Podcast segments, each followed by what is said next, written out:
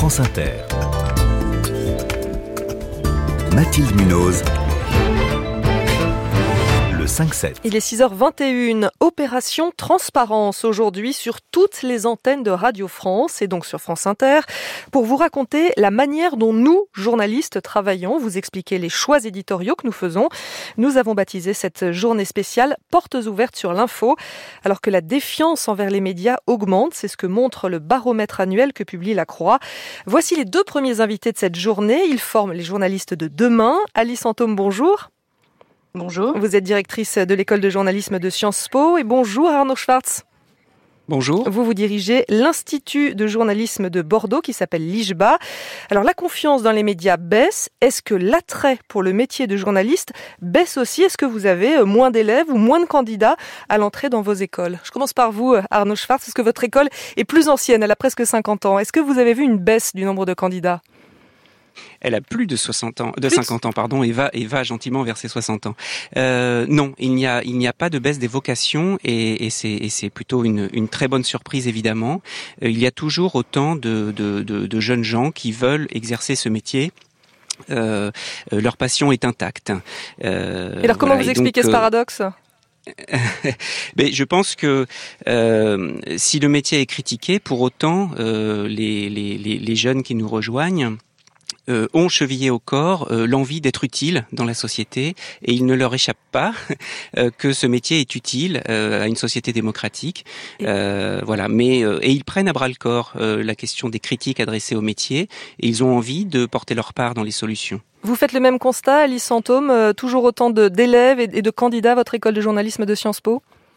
Oui, je dirais même que c'est encore plus marqué que ça. C'est-à-dire que, étant donné euh, la propagation des fake news, étant donné euh, euh, cette multiplicité d'initiatives pour produire de l'information en ligne certifiée, vérifiée et fiable, il y a de plus en plus de candidatures chaque année, année après année. Et comment vous prenez en compte cette défiance justement? Est-ce que vous, vous vous en tenez compte dans, dans, votre dans le programme de vos formations? Oui.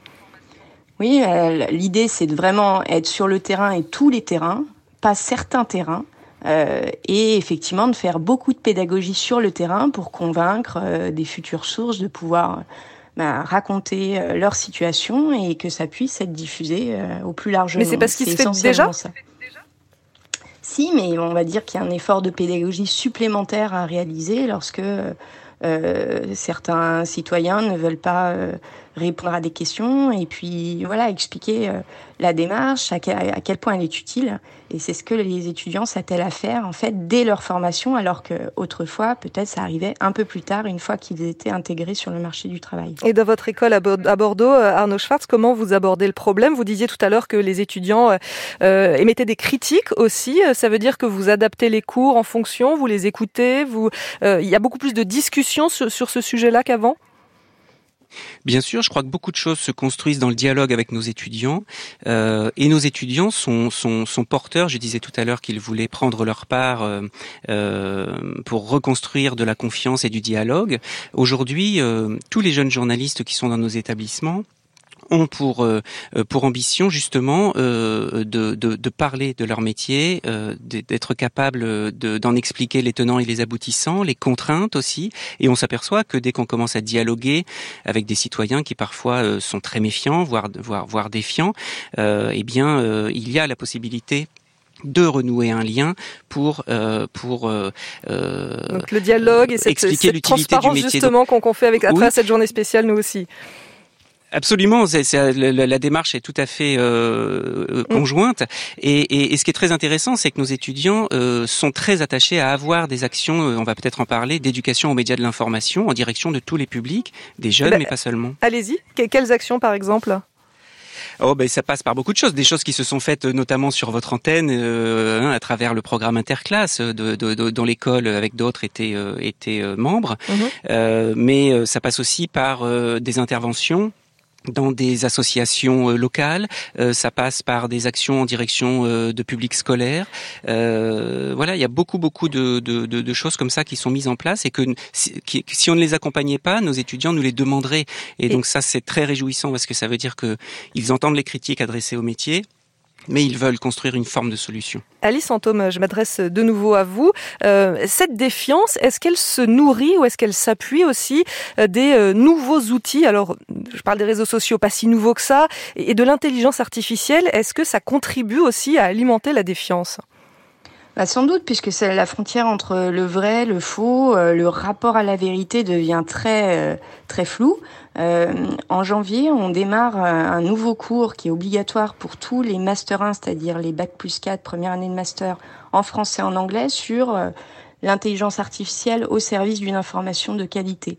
Donc l'idée, c'est pas de sous-traiter la production du contenu, l'écriture, mhm. euh, pas du tout. C'est plutôt de se faire aider sur des aspects euh, qui sont parfois un, peu ingrats et n'apportent pas de plus-value journalistique pour euh, réaliser, si possible, des meilleurs reportages, des meilleurs contenus.